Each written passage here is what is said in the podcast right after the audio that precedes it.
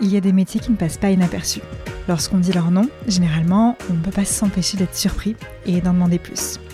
C'est le cas du, métier dont on va parler aujourd'hui. Et dans tous les cas, euh, ce métier ne nous laisse généralement pas indifférents, soit parce qu'on l'envie, soit parce qu'on l'observe avec un peu plus de défiance. Bonjour à tous, je suis Laura et vous écoutez le podcast Into the Job. Et je vous emmène avec moi dans le quotidien des métiers qui nous entourent. Si vous n'en êtes pas à votre premier épisode, alors je suis ravie de vous retrouver pour cette quatrième saison du podcast et merci, un grand merci pour votre fidélité. Et si c'est la première fois que vous écoutez Into the Job, bienvenue à vous et j'espère que, que cet embarqué vous plaira. Euh, pour ce 31e épisode, j'ai eu la chance de rencontrer Benoît, euh, la première fois qu'on m'a parlé de lui, je suis allée sur son site benoîtmaréchal.fr et euh, j'avoue, j'y suis restée un moment à regarder euh, toutes les pages parce que oui, donc le métier dont on va parler aujourd'hui, le métier de Benoît, c'est le métier de mannequin et il y a des choses à, à montrer généralement quand on est mannequin. si vous vous rendez vous aussi sur son site, vous le verrez. Benoît n'exerce pas que le métier de mannequin, mais dans cet épisode, je lui ai demandé de me parler de cette activité précise euh, que lui exerce depuis plus de 20 ans. Alors les mannequins, ils sont pas si nombreux en France, euh, du moins à en vivre. Les chiffres datent un peu, euh, mais il semblerait qu'en 2015, ils étaient un peu plus de 8000 à être mannequins salariés. Ce qui n'est pas si énorme. si vous voulez, 8000, ça, ça correspond au nombre d'habitants de, Chamonix ou de la Grande Motte, si vous voulez un, comparatif. Mais on en revient au métier de mannequin. alors pourquoi euh, ce métier euh, ne nous laisse pas indifférents, comme je, le disais? Est-ce que c'est euh, justement parce qu'ils sont peu nombreux, qu'ils sont assez peu représentés Ou est-ce que c'est la difficulté pour percer, pour se faire une place? On a aussi toute cette image des défilés, des photos de mode dans les magazines qui occupent quand même pas mal l'imaginaire collectif. Et, vous, vous, vous pensez quoi quand on vous dit mannequin? C'est avec pas mal de naïveté et euh, justement en essayant de balayer quand même euh, ces clichés qui sont bien accrochés euh, au métier que j'ai interrogé Benoît et, il m'a fait comprendre à quel point la vraie vie des mannequins ne peut pas se résumer à toutes ces images qu'on s'en fait. même si, je vous l'accorde, la vie de mannequin est généralement assez loin de la vie de la plupart d'entre nous, mais pas toujours comme, comme on se l'imagine. Allez, je vous laisse et je vous souhaite une très bonne écoute. Salut Benoît. Salut Laura. Alors, euh, après ce démarrage un peu laborieux, puisque ce que les auditeurs savent pas, c'est que derrière, derrière l'activité de podcast, il y a beaucoup de techniques. Ça a été un peu dur ce matin. Euh, mais je suis ravie de t'avoir, Benoît. Merci, euh, merci pour ton temps. Tu vas nous parler de ton métier, un de tes métiers, puisque tu en as plusieurs, mais ça, on y reviendra plus tard. tu vas nous parler d'un de tes métiers que tu exerces depuis un petit bout de temps, puisque toi, tu es mannequin.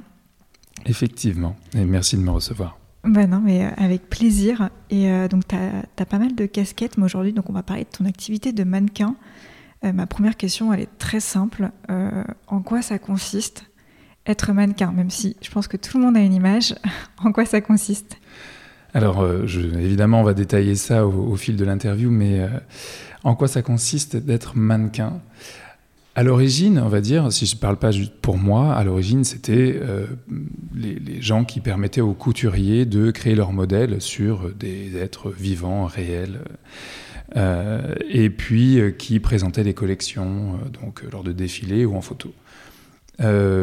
c'est encore le cas aujourd'hui pour certains mannequins, mais c'est pas mon cas par exemple. Moi, je ne fais pas de je suis pas mannequin chez des couturiers. Enfin voilà, on n'a jamais créé une collection sur moi. en ce qui me concerne, ça a été travailler pour des marques et tant en photo euh, que pour des pubs télé, par exemple, euh, ou aussi euh, des magazines, voilà, dans ce qu'on appelle les, les, éditos, en fait. Mais ça, je pense qu'on y reviendra un peu plus tard aussi, dans le détail. mais quand tu m'as posé cette question, en tout cas, et que j'y ai réfléchi, j'ai eu envie de chercher, en fait, la définition de mannequin. Alors, il y avait plusieurs choses, dont ce que je viens de détailler, mais il y a une phrase, en fait, qui m'a fait sourire et frémir à la fois. C'est une personne sans volonté qu'on fait mouvoir à sa guise. Oh mon Dieu Et en fait, j'ai trouvé ça Un assez marquant. Oui, oui, exactement. Et assez marquant et, et, et quand même porteur de beaucoup de sens et de beaucoup de choses, euh, que- d'idées qu'on peut avoir autour de la profession. Et voilà, sans, sans le développer plus, ça m'a fait un peu froid dans le dos. Ouais, tu m'étonnes. Euh, alors toi, tu es une personne consciente, consciente de tes... De mes mouvements et je suis libre de mes choix. Bon, on espère. Euh, et donc, tu en effet, un mannequin peut travailler donc pour plusieurs euh, usages finaux. Mhm. Euh, toi, tu travailles pour qui? Tu travailles pour des marques? Tu travailles pour des magazines? C'est qui, euh, in fine, les, les gens avec qui tu travailles? Alors moi, je travaille, je n'ai pas une marque à laquelle je suis attaché, hein, je ne suis pas égérie d'une... d'une j'ai pas d'exclusivité en ce sens. Donc comme je disais tout à l'heure, euh, je travaille euh, tant pour euh, des catalogues, donc diverses marques. Alors je, peux reparler de, mon, premiers jobs, donc là on remonte il y a une vingtaine d'années. C'était le catalogue de la Camif. Voilà, par exemple, j'en ai un merveilleux souvenir. La personne avec qui j'ai travaillé est devenue un très très bon copain d'ailleurs. L'autre mannequin, je veux dire. Et puis, je travaille aussi pour, bah, oui, des magazines, donc ce qu'on appelle les éditos. Donc là, j'en ai fait toute une, euh, voilà, toute une quantité astronomique depuis, depuis toutes ces années, euh, de GQ à Vogue Homme, passant par euh, tout un tas d'autres magazines, Citizen K, enfin bref, je vais pas tous les détailler. Et puis, ce qu'on appelle les campagnes. Donc les campagnes, c'est tout ce qu'on voit en affichage ou dans les magazines, parce qu'en fait, dans les magazines, on fait la distinction entre ce qu'on appelle les, les éditos, justement, qui ne sont pas rémunérés, qui ne sont pas de la publicité en soi. Pour une marque. articles, en fait, euh, c'est ça? C'est des articles, mais ce sont les histoires de mode, en fait. Donc, on voyait plusieurs pages avec un mannequin, le même mannequin, mais des vêtements de marques différentes. C'est ce qu'on appelle des éditos. Il faut savoir d'ailleurs que pour ces éditos, en général, les, marquins- les mannequins pardon, ne sont pas ou peu payés. Bon, on pourrait y revenir plus tard sur, sur l'injustice de la chose, parce que c'est le seul. euh, les, les photographes sont payés, les stylistes sont payés. euh, D'ailleurs, les maquilleurs et coiffeurs ne sont pas payés non plus, et les mannequins ne sont pas payés. Parce qu'on considère, alors, à raison dans un certain sens, que c'est ce qui nous permet de construire le book. Parce que ce sont de belles images euh, où le, vêtement n'est pas autant au centre de l'image que dans un catalogue, par exemple, ou dans une campagne.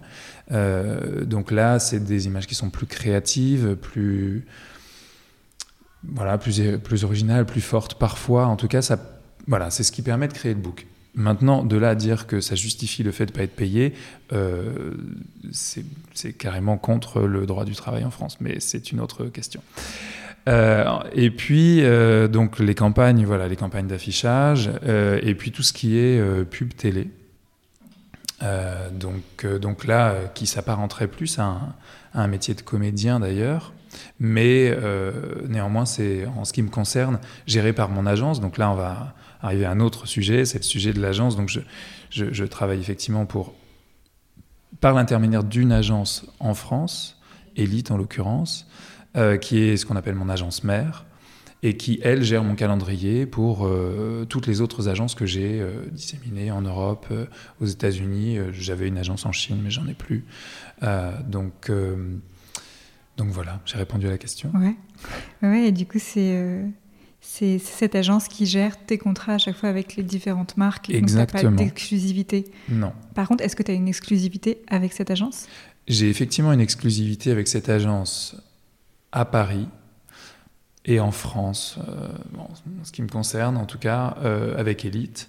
Euh, c'est c'est une, une des exigences de leur part, c'est de ne pas travailler par l'intermédiaire d'autres agences euh, parisiennes. Néanmoins, euh, en fait, si c'était le cas, ça, ça deviendrait vite compliqué parce que euh, finalement, toutes les agences d'un certain niveau euh, partagent les clients. Donc, euh, en fait, on reviendrait à devoir faire le choix soit de la première agence qui a proposé le mannequin, euh, soit, enfin, ça serait assez ingérable d'avoir plusieurs agences finalement de, de, de même, de la même gamme, je dirais. On y reviendra sur ta relation avec, euh, Oui. avec l'agence. Mais d'abord, alors, bon, là, on est en- au printemps 2021. Je veux bien croire que ça a changé euh, depuis euh, au moins euh, deux ans. Mais à quoi ça ressemble ta, ta semaine en tant que mannequin? Comment, tu vois, combien de shootings tu peux faire combien de temps ça dure? J'imagine qu'il y a des, étapes avant et après. Nous, on s'imagine dans notre voilà l'imaginaire collectif le moment du shooting, mais voilà, à quoi ça ressemble tes semaines? Alors, comme tu le disais, effectivement, ça, bon, dans les deux dernières années, c'est un peu difficile. Ça a été euh, évidemment très différent du reste, euh, du reste de ma carrière, je dirais. Euh, alors après, moi, je suis aussi un, cas un peu spécifique puisque, comme tu le disais, j'ai plusieurs casquettes qu'on va pas développer là, mais donc mes semaines sont aussi remplies par d'autres choses. Néanmoins, si je me, concentre sur l'activité de mannequin et que je considère des périodes où, où, par exemple, ça a pu être vraiment une activité à temps plein, on va dire que en fonction des shootings et en fonction des mois, évidemment, c'est très fluctuant, mais euh, je vais avoir, euh, on va dire, entre 3 et 6 jobs par mois. Donc euh, un job, c'est en général une journée de shooting, voire deux, voire trois, mais je dirais quand même que la majorité des, des boulots, maintenant en tout cas, ça aussi, ça a changé dans les 20 dernières années. Euh, c'est de l'ordre d'un à deux jours. Euh, en France ou à l'étranger. Donc forcément, si c'est à l'étranger, ça prend un peu plus de temps. Il y a le temps du voyage. Euh, et pas seulement le temps du travail qui, est, facturé et rémunéré. Ben là encore, encore une fois, les, choses ont beaucoup changé, mais il y a évidemment bah, l'étape du casting. Avant un job, on doit être casté. avant, on se déplaçait physiquement pour rencontrer des directeurs de casting ou des clients euh, pour euh, ce qu'on appelle des, ce qu'on appelait, enfin ce qu'on appelle encore, mais, mais on les pratique quasiment plus, des go and see. Donc c'était juste des rencontres avec les clients. Parfois, donc il n'y avait pas un job à la clé nécessairement, mais c'était bah, pour rencontrer les gens. Voilà. Et évidemment, à cette occasion-là, ça leur permettait de, euh, bah, de sentir au-delà d'une image, une énergie, une personnalité, des choses qu'on ne voit pas au travers d'un book. Euh, donc ça, c'est une première étape qui était une étape euh, voilà, de prospection, on va dire. Ensuite, il y a les réelles étapes de casting, donc là où un client euh, contacte l'agence par intermédiaire d'un directeur de casting en disant, bah voilà, nous on a besoin d'un mec d'une quarantaine d'années, avec les cheveux gris, les yeux bleus. et donc là, mon agence me propose.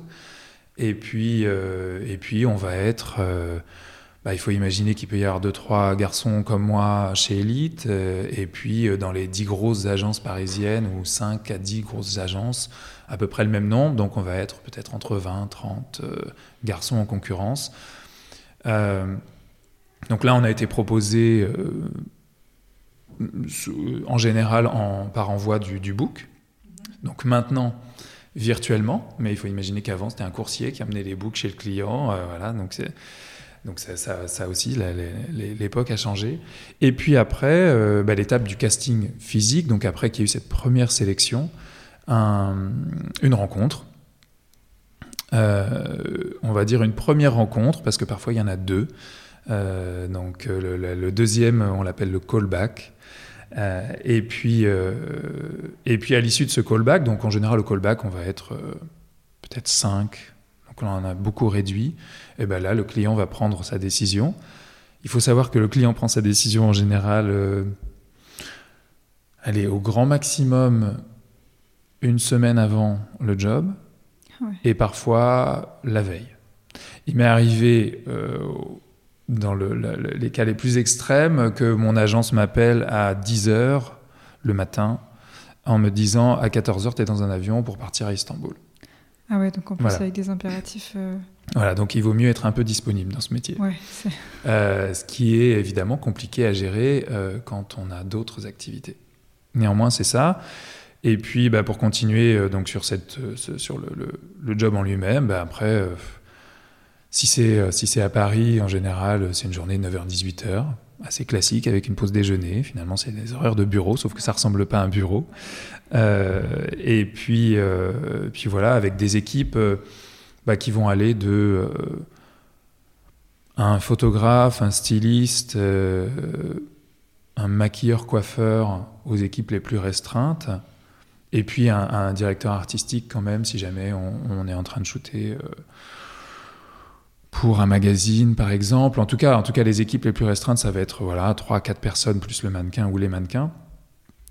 jusqu'à jusqu'à parfois, je pourrais même pas vous dire pourquoi certaines personnes sont là, mais il peut y avoir 15 à 20 personnes sur un, sur un, shooting autour de toi. Et c'est. Euh, voilà, j'imagine que tout le monde a son rôle. Euh, pas forcément évident, mais en tout mm. cas, euh, voilà, les équipes parfois c'est énorme. Et sur les pubs, j'en parle même pas évidemment, parce que là sur les tournages, tu, tu, peux avoir jusqu'à 40 personnes sur un tournage. Donc c'est. Et t'arrives et on te dit quoi faire quand on te dit. Alors tu arrives, la première étape euh, c'est euh, euh, bah, passer à la coiffure maquillage. Donc bon, parfois on te coupe les cheveux, parfois bien, parfois mal, il faut le savoir. J'ai des souvenirs de ça, mais en début de carrière, parce que maintenant, voilà, je suis un, peu moins comment j'ai un, peu plus mon mot à dire mais mais je me souviens d'une fois pour raconter c'est quand même une anecdote assez drôle je bossais pour une, marque de, de vêtements un peu mainstream. Et, euh, et donc la, coiffeuse, le client demande à ce qu'on me rafraîchisse la coupe. Et puis euh, la coiffeuse me coupe les cheveux et en me coupant les cheveux me raconte qu'elle vient de terminer sa formation d'une semaine de coiffure. Donc je commence à trembler parce que je suis assez... Euh, voilà, j'ai un, rapport à mes cheveux qui a été compliqué, ça s'est un peu assoupli, mais à un moment c'était vraiment difficile pour moi d'aller chez le coiffeur. J'avais besoin d'avoir vraiment confiance à la personne, aussi parce que ça faisait partie évidemment d'enjeux importants dans le métier, mais mais au-delà de ça, il y avait un truc, euh, voilà, une sensibilité particulière. Et, euh, et, la coupe était catastrophique. C'est-à-dire qu'une fois coiffé, ça allait, mais quand je suis rentré chez moi, c'était vraiment, vraiment une catastrophe. Donc voilà, il faut savoir. Donc en tout cas, ça commence par ça. C'est pas tout le temps catastrophique. Parfois, il y a des gens extrêmement talentueux, heureusement. Euh, un peu de make-up pour les, pour les hommes, ça reste, ça reste plutôt light. Mais là, c'est pareil, c'est un grand débat parce que tous les maquilleurs vont dire qu'ils qu'il maquille très peu. Et parfois c'est vrai, et parfois c'est juste pas vrai du tout. C'est-à-dire qu'il y a vraiment des gens qui, qui, maquillent à la truelle. Donc, euh, donc ça c'est la première étape. Et puis ensuite, euh, ben ensuite ça va vraiment dépendre des, des, boulots. Parfois les gens partagent vraiment ce qu'on va faire toute la journée en présentant euh, un mood board, donc vraiment une, une présentation des, des ambiances. voilà. Si jamais on est en studio, c'est évidemment un peu, plus, euh, un peu plus monotone, mais parfois, euh, sur une journée de shooting, on se déplace dans 3, 4, 5 lieux différents, euh, passant d'une villa à une plage, si jamais on a la chance d'être dans des beaux paysages, ou dans un seul lieu, mais qui aura, lui, plein d'ambiances plein possibles. Et, et, puis, une fois cette ambiance présentée par le client ou le photographe, ben on attaque, donc voilà, on s'habille, on se change, et puis Parfois, on est ravi de porter ce qu'on porte et parfois, on déteste aussi ce qu'on porte. tu, n'as pas Mais il faut faire semblant. Mais il faut quand même le, voilà, le, porter du mieux possible. Et puis après, on se lance et là, c'est la, rencontre avec le photographe. Et là, c'est pareil, c'est vraiment une rencontre en fait. Parce que je dirais maintenant, donc avec ces quelques années d'expérience que j'ai, euh, je sais très vite si ça va être une journée facile ou une journée difficile.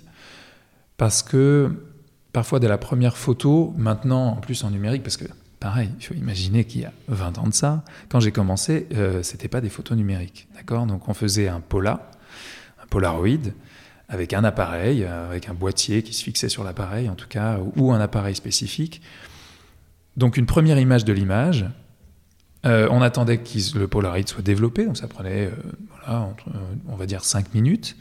Euh, en général, c'est l'assistant photo, quand il y en a un, qui le tenait comme ça sous son bras, coincé, pour que, pour que le, Polaroid chauffe, parce qu'il ne faut pas les secouer, mais par contre, la chaleur, puisque c'est des réactions chimiques, euh, active le développement. On attendait euh, le Polaroid. S'il était réussi, eh bien, on passait les, les 30 prochaines minutes à essayer de le reproduire.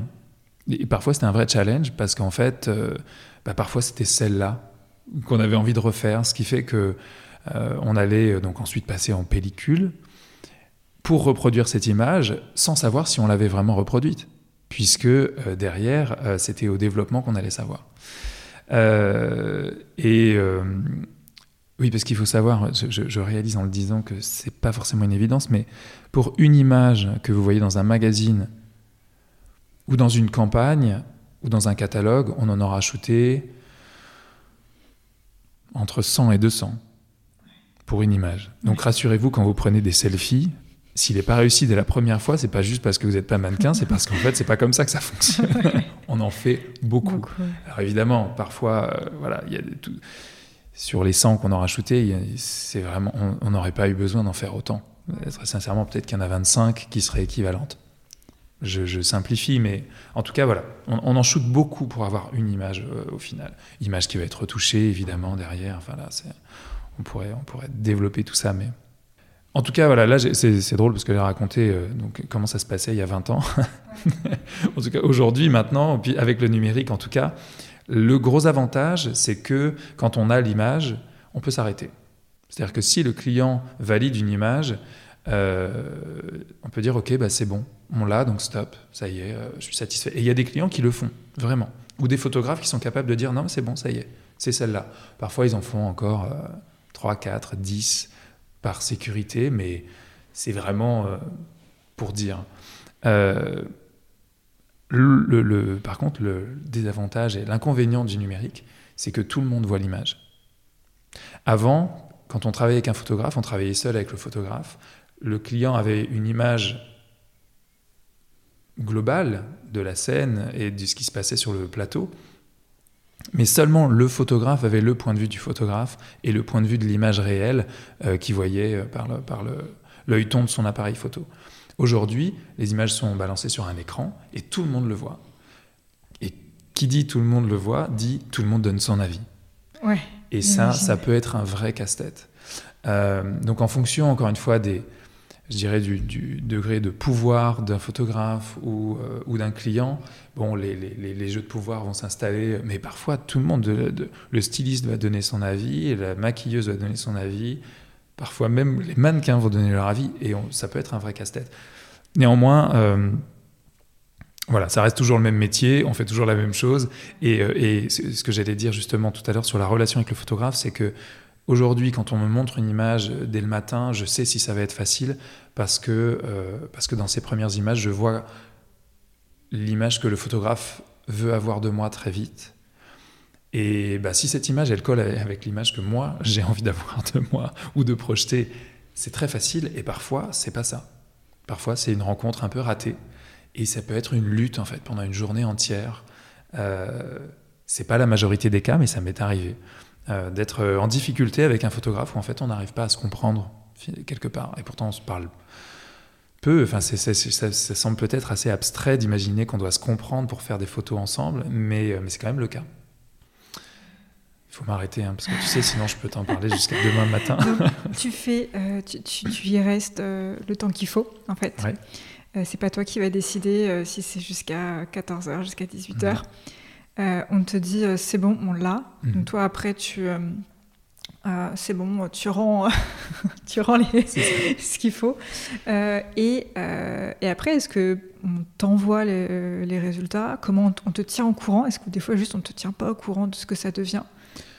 Alors je dirais que globalement, on ne nous tient pas au courant de ce que ça devient. C'est-à-dire qu'on le voit une fois que ça sort officiellement, alors dans la presse ou quand la campagne est est euh, diffusé euh, ou quand le catalogue sort. Euh. Alors maintenant, avec Internet, c'est un peu différent parce que assez vite, sur les réseaux sociaux, en général, les marques. Enfin, quand on fait un shooting aujourd'hui, si on fait un shooting aujourd'hui, globalement, dans une semaine, en général, il y aura des images qui vont sortir sur les réseaux sociaux. Je, simplifie, mais c'est quand même un peu le cas. Donc on a vite les images. Mais tu, tu, tu l'apprends parce que tu tombes dessus? Ou on te les envoie? Non, j'apprends parce que je tombe dessus. En fait, sauf si on a une relation un peu privilégiée avec le client ou le photographe, euh, on n'a on pas d'accès aux images privilégiées. On te dit pas, euh, tiens, euh, Benoît, merci, ça sort dans une semaine. Sauf si c'est des clients là. J'ai par exemple un client avec qui je travaille depuis quelques années, 4 ans maintenant, à, Paris. Euh, donc on a une vraie relation. Donc là, effectivement, j'ai les photos avant, euh, avant d'autres, et si je les demande, je les, je les recevrai. Mais avec un client lambda que je ne connais pas, euh, non, on n'a pas de. Pas, quoi. Non, non, il s'embête pas. Et, et, encore une fois, aujourd'hui, avec le numérique, c'est quand même beaucoup plus facile. Mais avant, quand les photos sortaient dans les magazines, si on voulait les mettre dans le book, il fallait acheter le magazine. Parce que sinon, et, et, et en plus, on n'avait pas d'autres moyens d'avoir de récupérer l'image. Et juste, pareil, anecdote drôle hein, du temps jadis, perdre son book, c'était grave. C'était grave parce que certaines images, on ne les retrouvait pas, les originaux, on ne pouvait pas les retrouver. la presse pour retrouver un exemplaire. Donc je, voilà, moi j'ai jamais perdu mon book, mais je me souviens de, de, copains mannequins qu'il avait oublié en casting, paumé dans un train, dans le métro et j'en passe. Ah c'est vraiment un drame. Et puis c'est euh, c'était cher en plus parce qu'il fallait repayer des développements. Enfin, c'était tout un. Voilà, c'est des choses qui ont complètement disparu par exemple dans le métier. On n'a plus du tout cet enjeu-là. Le book, si on le perd, bah, le lendemain, l'agence l'a réimprimé et c'est fait. Euh, tu parlais de, ton emploi du temps et du fait qu'on pouvait dire euh, à 14h euh, tiens, il faut qu'à 17h, tu prennes tel avion, que tu ailles ici, etc. Comment est-ce que tu gères ça, toi, aujourd'hui, et peut-être aussi comment tu gérais avant, cette flexibilité que tu qu'impose le métier? Ça n'a jamais été trop compliqué pour moi jusqu'à ce que j'ai une famille. en fait, à mes débuts, alors donc on l'a pas dit, mais on, le détaillera plus tard, euh, mais je suis arrivé, euh, avant d'être mannequin, je, dansais en fait. Au-delà de danser professionnellement, j'étais surtout très assidu à mes cours. C'est-à-dire que je prenais deux cours par jour, matin et soir. Euh, et, et donc, c'était ma priorité. Et comme j'avais pas d'enjeu financier, j'avais pas de pression, je vivais dans une chambre de bonne à Saint-Germain-des-Prés. Et quand j'ai commencé à travailler, en fait, euh, j'imposais à mon agence, aux, clients pour les castings, je disais Ah non, non, moi, de 11h à midi et demi, je suis à Bastille, euh, j'ai mon cours de danse, je dois arriver à 10h, donc si vous voulez me voir le matin, c'est 9h ou 9h30, mais pas après. Chose que je serais presque incapable de faire aujourd'hui. Mm. Parce que j'étais complètement libre en fait, j'avais pas, je, m'en foutais en fait. Enfin, puis je, je c'était pas un caprice, c'était une réalité. C'est-à-dire que non, non, mais moi tous les jours je prends mes cours. Vous, vous mangez tous les midis, ben moi je prends mes cours tous les jours. Donc je ne vais pas faire d'entorse juste parce que vous pouvez pas me voir à ce moment-là. Ce qui est assez surprenant, c'est qu'effectivement, j'ai eu plein de directeurs de casting qui ouvraient leur studio de casting avec les cheveux un peu comme ça, parce que c'est pas forcément des gens du matin, et euh, qui étaient contents de me voir, mais qui auraient bien attendu deux heures de plus. Donc en fait, euh, je le gérais assez. Euh, avec pas mal de, de, poignes, finalement, parce que j'étais libre vis-à-vis des enjeux matériels, parce que, parce que voilà, encore une fois, j'avais peu de charges et tout ça. C'était vraiment toute une autre dynamique. Euh, je me souviens aussi d'un gros job que j'ai fait à l'étranger, euh, au Brésil, où on, me proposait d'arriver trois jours avant. et c'était trois jours avant les premiers essayages pour que je me repose, qu'on soit tous. On, on était quatre mannequins et 5 mannequins. Et en fait, on était payé 2000 euros par jour de repos. Eh ben, j'ai dit non, non, non, parce que moi j'ai des répètes pour un spectacle pas payé. Donc non, non, moi j'arrive la veille, pas, j'ai pas besoin de me reposer avant, euh, tout ça. Euh, voilà, encore une fois, c'est, je ferai pas ça aujourd'hui. Hein. mais, les temps étaient différents. Et donc, euh, donc j'arrivais quand même à, à, avoir une espèce de maîtrise partiel, hein, parce que si on me demandait de travailler et que évidemment je partais, évidemment je ratais mes cours de danse et je ratais des répétitions de, spectacles. Euh, néanmoins, voilà, en gros, en gros, pour résumer tout ça, il faut être capable de faire des plans et capable de les annuler. C'est-à-dire qu'effectivement, il faut être flexible parce que euh, c'est quand même un métier très aléatoire. Donc, si hein, le travail se présente, il vaut mieux pas trop le rater. Mmh. Et euh, j'aimerais revenir sur, euh, du coup ton travail avec l'agence. Euh, et du coup, comment est-ce que ça fonctionne pour bien comprendre? Est-ce que tu as un contact au sein de l'agence qui est ton contact un peu référent qui va t'appeler, te dire Benoît, moi j'ai ça pour toi, etc. est-ce que c'est elle qui te trouve tous tes contrats, cette personne? Et, aussi, j'aimerais que tu me parles de comment ça marche avec. J'imagine qu'il y a des commissions euh, que tu, n'empoches pas tout. Et non, malheureusement non. Explique-nous. Alors pour ce qui est du contact privilégié, euh, donc je vais parler effectivement de mon cas particulier. Euh, le, chez Elite, il y a aujourd'hui, on va dire, 5 bookers, enfin 4 bookers seniors et 2 juniors pour le board homme. Hein. il y a beaucoup plus de monde chez la femme qui gère euh, environ, euh, environ 300 garçons. en France et à l'étranger. Donc il y a évidemment beaucoup, beaucoup de gens à l'étranger et qui passent très rarement à l'agence. le contact privilégié, moi, Géraldine, pour la nommer, qui est la directrice du booking, on se connaît depuis bah, presque 20 ans justement. Donc on va dire que c'est elle mon contact privilégié. Néanmoins, tous les bookers, s'ils ont des jobs qui me concernent, euh, peuvent me, enfin, me contactent en direct. C'est pas, tout ne passe pas par elle.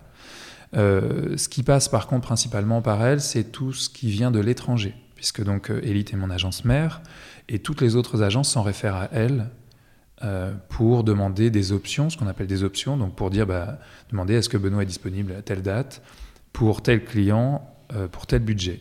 Donc, et c'est elle qui va faire le tri, tout ça. En fait, ces agences ne me contactent pas moi en direct, ça passe par elle et elle va dire bah oui euh, tel jour il est dispo euh, tel client ok par contre le budget ça va pas on augmente ou euh, ou tout va bien et donc dans ce cas-là on donne ce qu'on appelle une première option.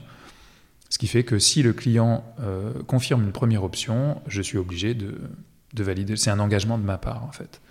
Et parfois on donne des deuxièmes options si jamais j'ai un autre une autre option par exemple ou euh, une autre indispo personnelle et que euh, c'est un job euh, un peu mineur, moins intéressant, ben là je, suis libre de refuser si jamais, même si le client veut me confirmer, ce qui est plutôt rare.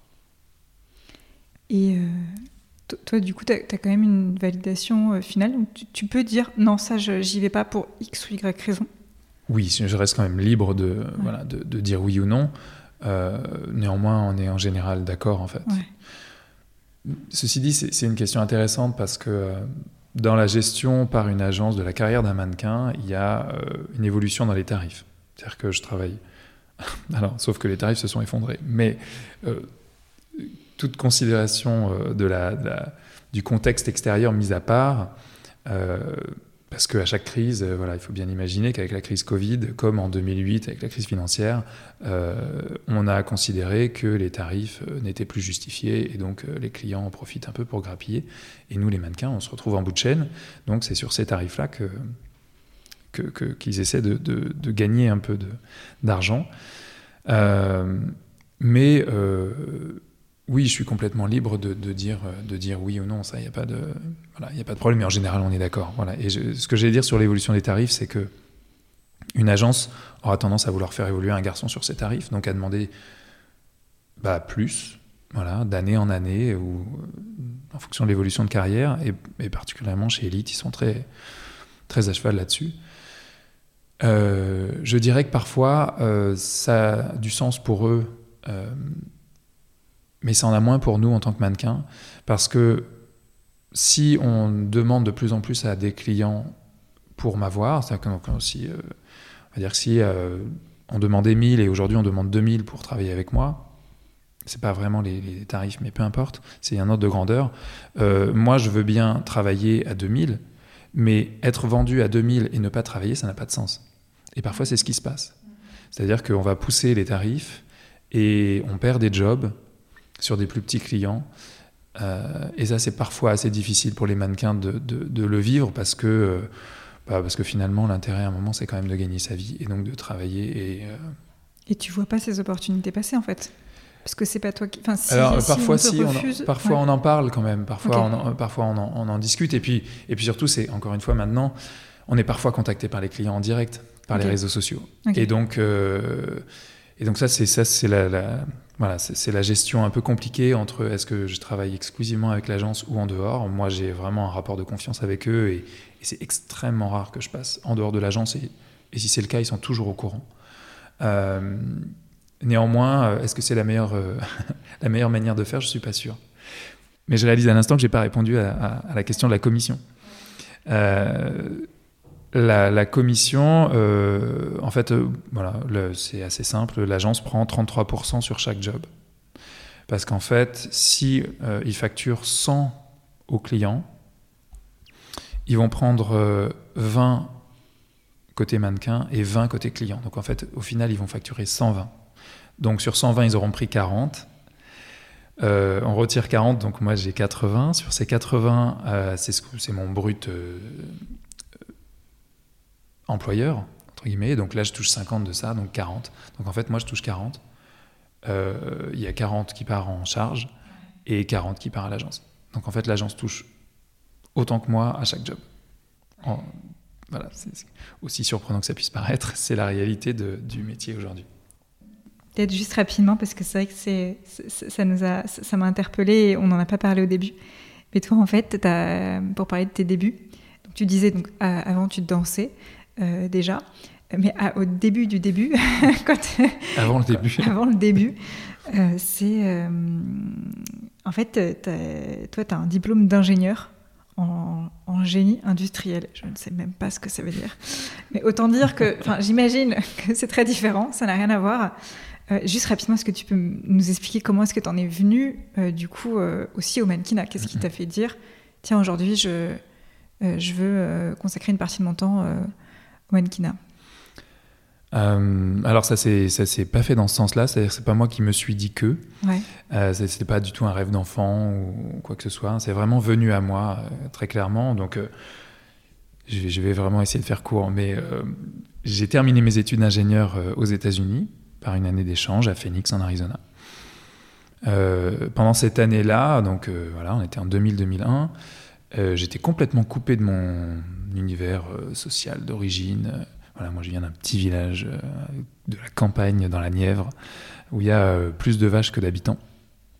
Et, euh, et le, rêve de devenir artiste ou mannequin et tout ça, c'était même pas un rêve, c'est-à-dire c'était inconcevable. C'était juste trop loin de moi.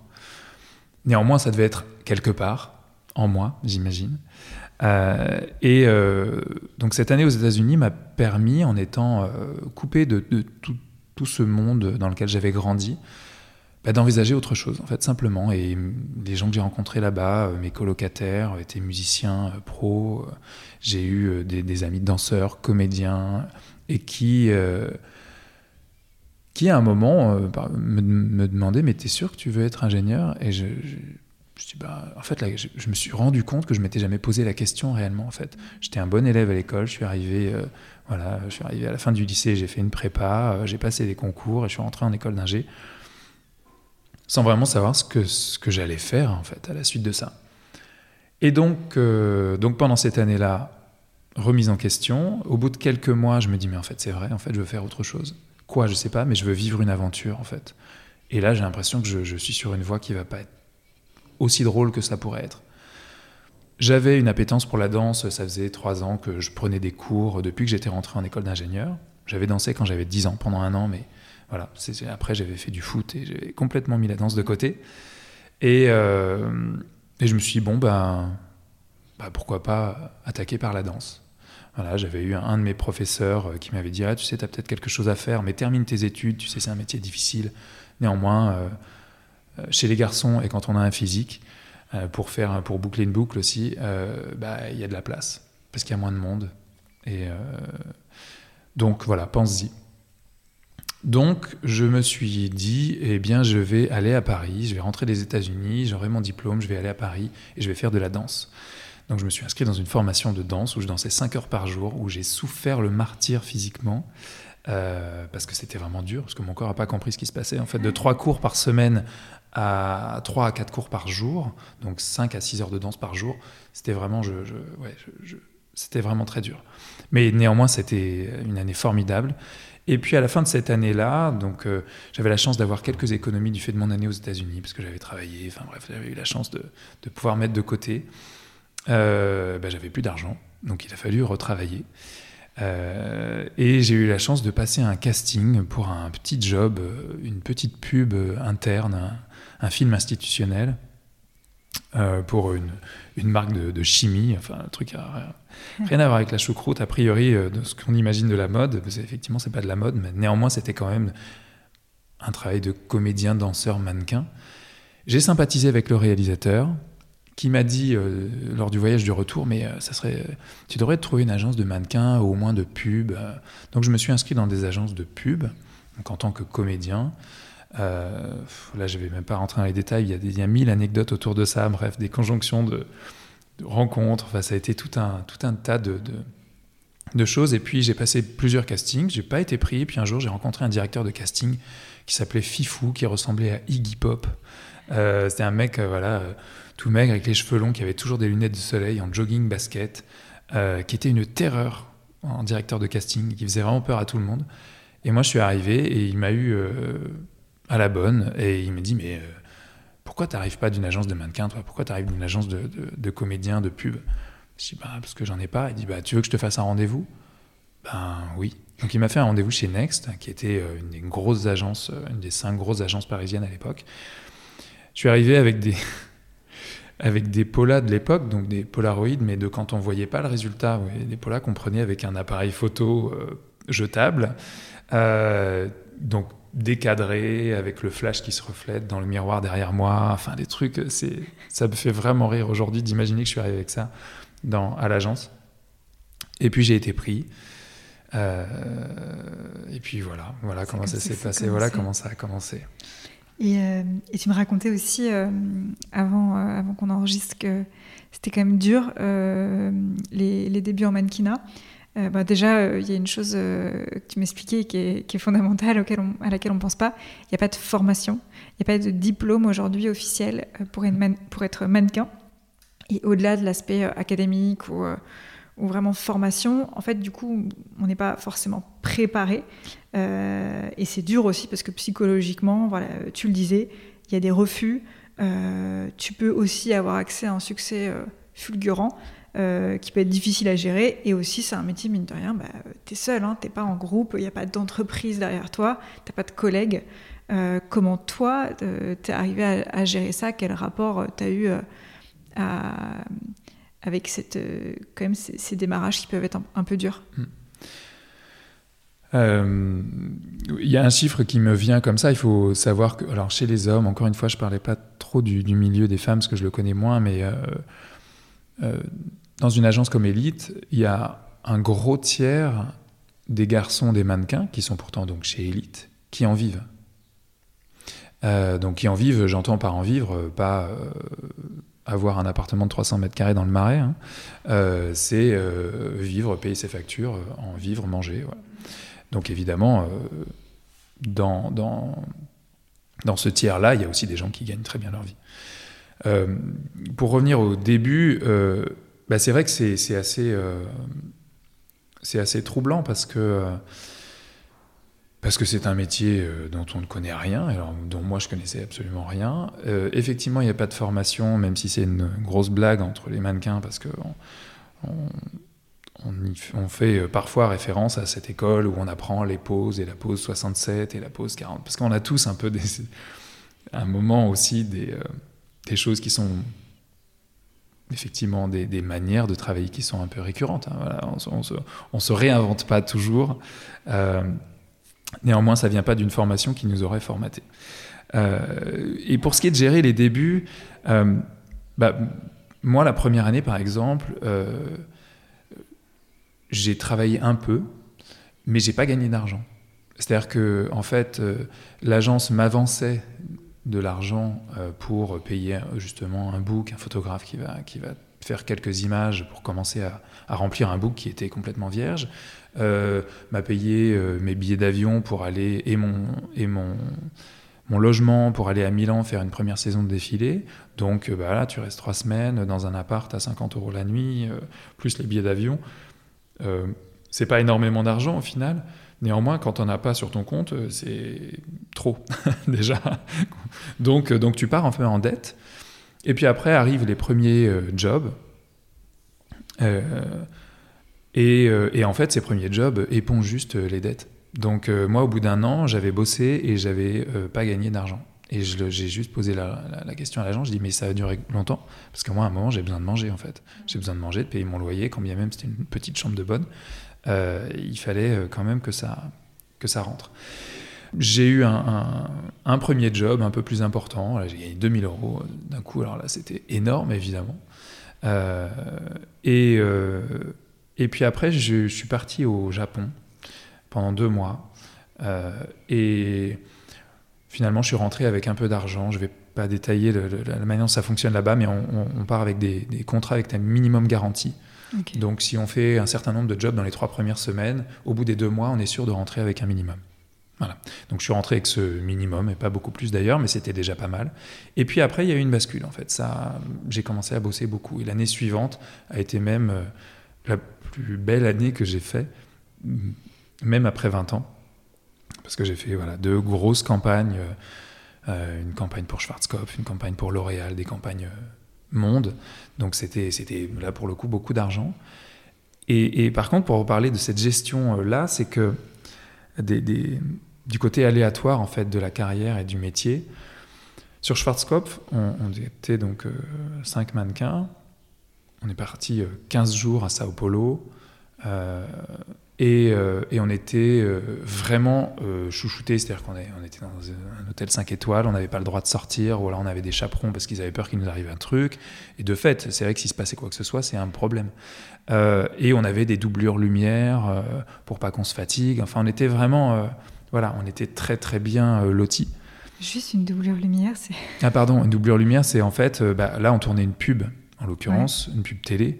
Et donc, euh, bah, quand ils font les réglages des lumières, c'est très long, en fait. Parfois, euh, c'est, ça peut durer une demi-heure, 40 minutes. Et donc. C'est qui s'installent à ta place. Et voilà, et c'est quelqu'un bah, qui avait le même, les mêmes corpulences que nous, qui portait les mêmes vêtements euh, pas les mêmes, mais les mêmes. et, euh, et, euh, et, qui étaient, eux, bah, à, rester debout pendant que nous, on, gardait notre énergie pour être au mieux de notre forme au moment voulu. Et puis, et donc, en fait, bah, c'est dans ces deux gros jobs, donc Schwarzkopf et L'Oréal, quand j'ai fait L'Oréal, euh, donc on était pareil, 4 ou 5. Mais euh, on a travaillé avec une top modèle qui s'appelle Natalia Vodianova, mm. voilà, qui est un peu connue quand même. Et en fait, je me suis retrouvé à un moment à ce qu'on me demande, dit euh, tiens Benoît, tu voudrais pas faire la doublure lumière là pour Natalia parce que c'est bien qu'elle se repose et tout ça? Évidemment, j'ai pas refusé, mais ça c'était à deux ou trois semaines d'intervalle. Donc ça a été ultra ultra instructif pour moi, mais ultra représentatif de ce que, de ce que peut être nos carrières. C'est-à-dire qu'un jour, j'avais une doublure lumière, et le lendemain, j'étais doublure lumière. Alors, en l'occurrence, j'étais aussi mannequin, et, je, et j'avais, euh, c'était un job très bien payé d'ailleurs. Néanmoins, cette espèce de changement de statut, parce que justement, dans ce job pour L'Oréal, il y avait une top modèle qui était clairement d'un autre, euh, autre rang, qui avait un autre statut dans le métier.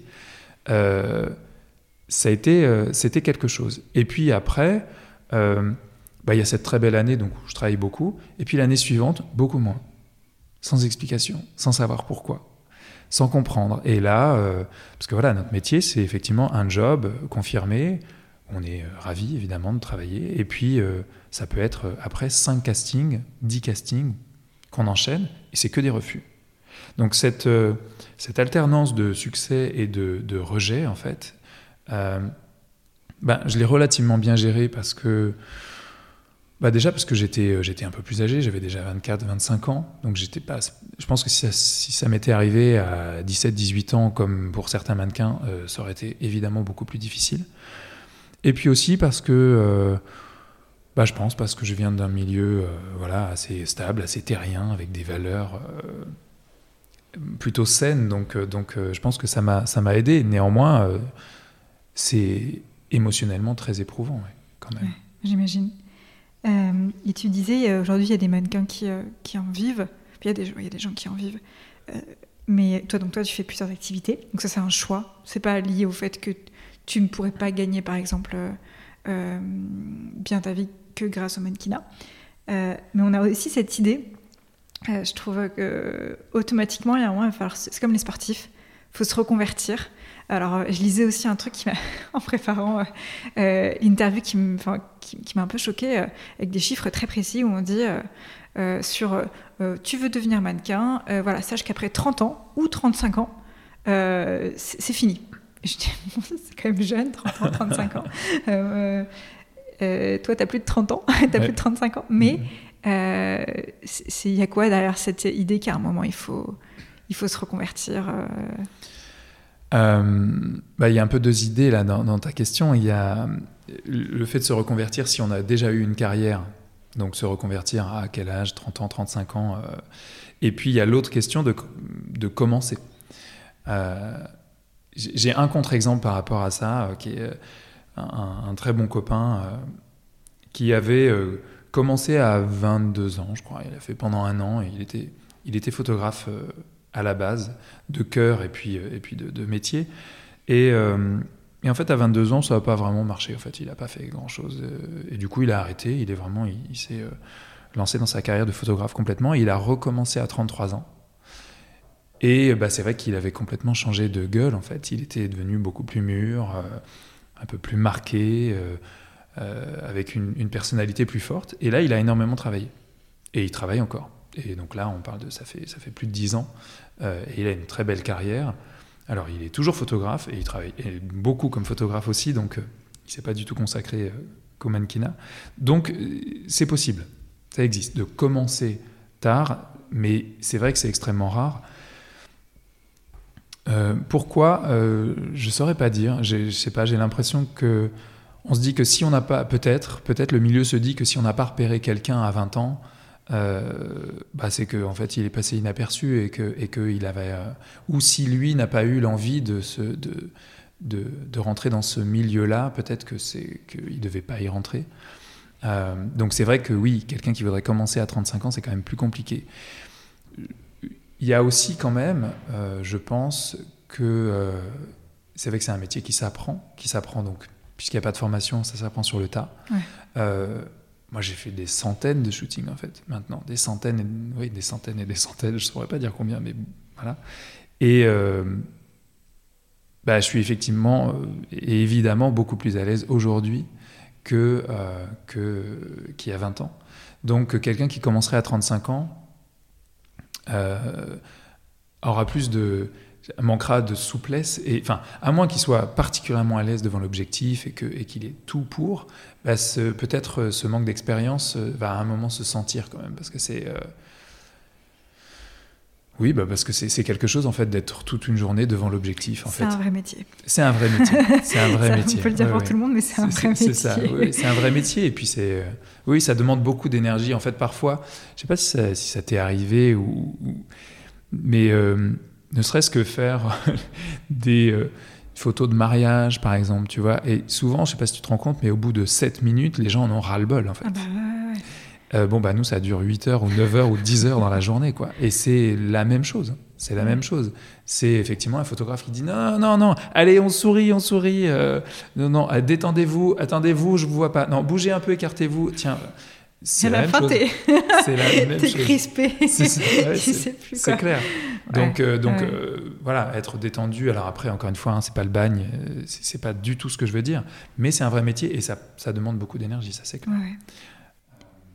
Et euh, alors, je pense qu'il y a aussi une notion dans tout ce qu'on dit euh, euh, là qu'on nomme pas, mais ce serait trop long pour qu'on en parle dans cet épisode. Mais c'est le rapport aussi au physique, forcément. Quand on dit tu t'arrêtes à 30 ans, tu t'arrêtes à 35 ans, j'espère moins aujourd'hui qu'avant.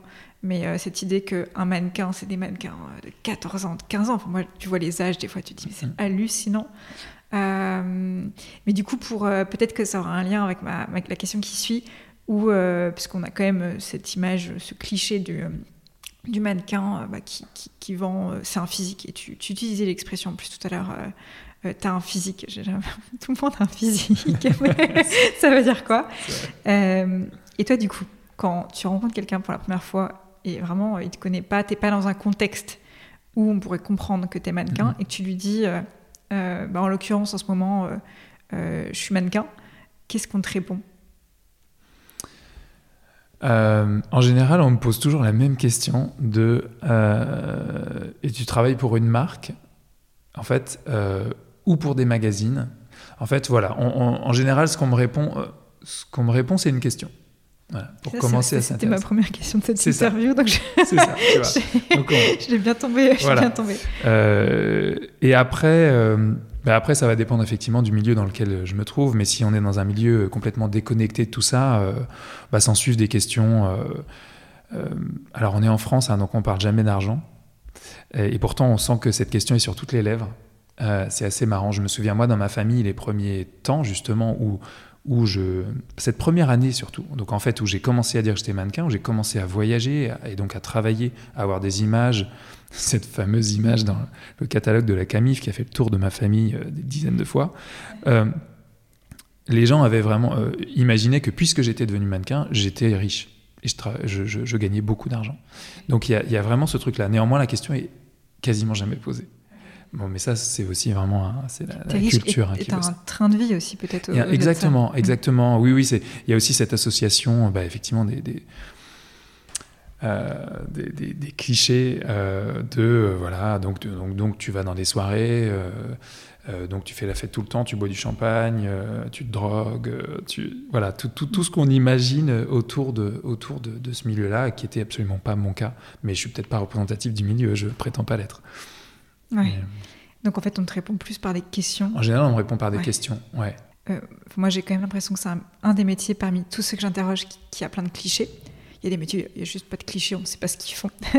Euh, toi, au-delà de connaître vraiment la réalité que tu nous as hyper bien décrite, euh, il y a plein de clichés. Et notamment, ce que moi j'avais spontanément en tête, c'est un milieu quand même fermé. Enfin, voilà, tout le monde n'y accède pas. Euh, en plus, il n'y a pas de formation, donc bon, bref, c'est toujours. Peut-être que c'est lié, je ne sais pas. Très élitiste aussi.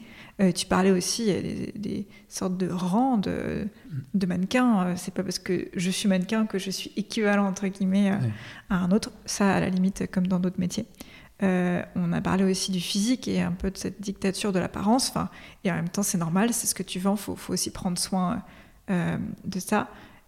avec ces biais de la superficialité qu'on peut y associer, euh, la concurrence euh, qui est très rude. On a ces images dans, d'un effet de casting où en fait euh, tu te dis mais waouh, ça doit violent, t'arrives, t'as 40 mecs qui te ressemblent plus ou moins plus, qui, qui sont contre toi et c'est vraiment. ça peut être assez violent. alors là, je t'ai dit plein de clichés. Qu'est-ce qu'on voit pas parmi ce que je t'ai dit et que, qui pourtant, toi, fait partie de ton quotidien? Mais qui est un, vrai cliché pour toi où tu auras envie de dire euh, non, en fait, c'est pas, pas comme ça que ça se passe euh, Je crois que la chose que j'aurais envie de dire, euh, c'est que sur les, sur les shootings, quand on imagine que les fringues sont hyper bien coupées, c'est pas forcément le cas. Et qu'il faut savoir que sur voilà, sur beaucoup des images qu'on shoot, on m'en voudra peut-être de dire ça, mais bon. Euh, ben en fait, on a, on a tout un tas d'épingles dans le dos. Euh, et, et euh, voilà, donc tout ce que vous achetez sur Internet, qui semble extrêmement bien fité sur le mannequin, quand ça arrive chez vous et que vous l'essayez, que ça vous va pas, c'est pas que parce que vous n'êtes pas mannequin, c'est aussi parce que parfois les vêtements sont pas bien coupés et que sur les images, au-delà d'être retouchés euh, par Photoshop après, après le shooting, euh, elles sont retouchées sur, dans l'instant en fait. C'est-à-dire que voilà, on, a, je me souviens d'un client allemand de chemise pour lequel je travaillais où je pense sincèrement que euh, j'avais entre 50 et 70 épingles dans le dos. Bah là, en plus, pour bouger. Un, cauchemar. et, justement, tu vois, bah, pour le coup, à la suite de ça, donc ça prend un petit temps hein, déjà de te mettre 50 épingles dans le dos. Donc tu es assis, accoudé, euh, en fonction de, bon, de, l'image. Et, euh, et, là, le client euh, qui comprend pas forcément ce que c'est qu'être mannequin, voire pas du tout, alors que ça fait donc un quart d'heure que tu es dans la même pose et que tu peux plus bouger parce que tu as des épingles de partout. Donc, non seulement au-delà du fait du risque de te blesser, non, mm. j'exagère, mais de te piquer, c'est juste que tu peux pas bouger parce que les épingles ont été mises vraiment pour que la chemise dans cette position-là soit parfaite. Euh, où elle a l'air parfaite. Et là, le client te dit, euh, je sais pas ce que tu as, t'as pas l'air détendu. je t'en préviens. Et je dis, bah, en fait, tu sais quoi C'est parce que je le suis pas du tout. quoi. Donc, euh, j'ai l'impression que c'est vraiment le truc qu'on n'imagine pas. alors, c'est pas tout à fait concernant le métier, mais, mais le, dans la mode et le quotidien. quoi. C'est que, que les vêtements... Mais en fait, les vêtements, qu'on soit mannequin ou pas, ne vont pas à tout le monde. En fait, c'est pas possible. Donc, à moins de faire retoucher toutes vos fringues. C'est rassurant. Merci. Exactement, je t'en prie. Merci, c'est rassurant de se dire que c'est pas parce qu'on n'a pas le bon physique, la bonne taille, les bonnes non. Euh, mensurations. Bon, chouette. Euh, merci. Euh, merci mille fois, Benoît, pour euh, ton temps. Euh, je pense que là, franchement, on a déjà un super bon aperçu de, de ce que ça peut être la vie au quotidien d'un mannequin. J'aurais encore 10 000 questions à te poser, mais je vais m'arrêter là. merci. merci à toi. Encore une fois, et puis à très bientôt. À très bientôt.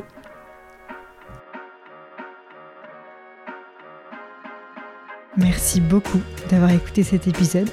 J'espère qu'il vous a plu.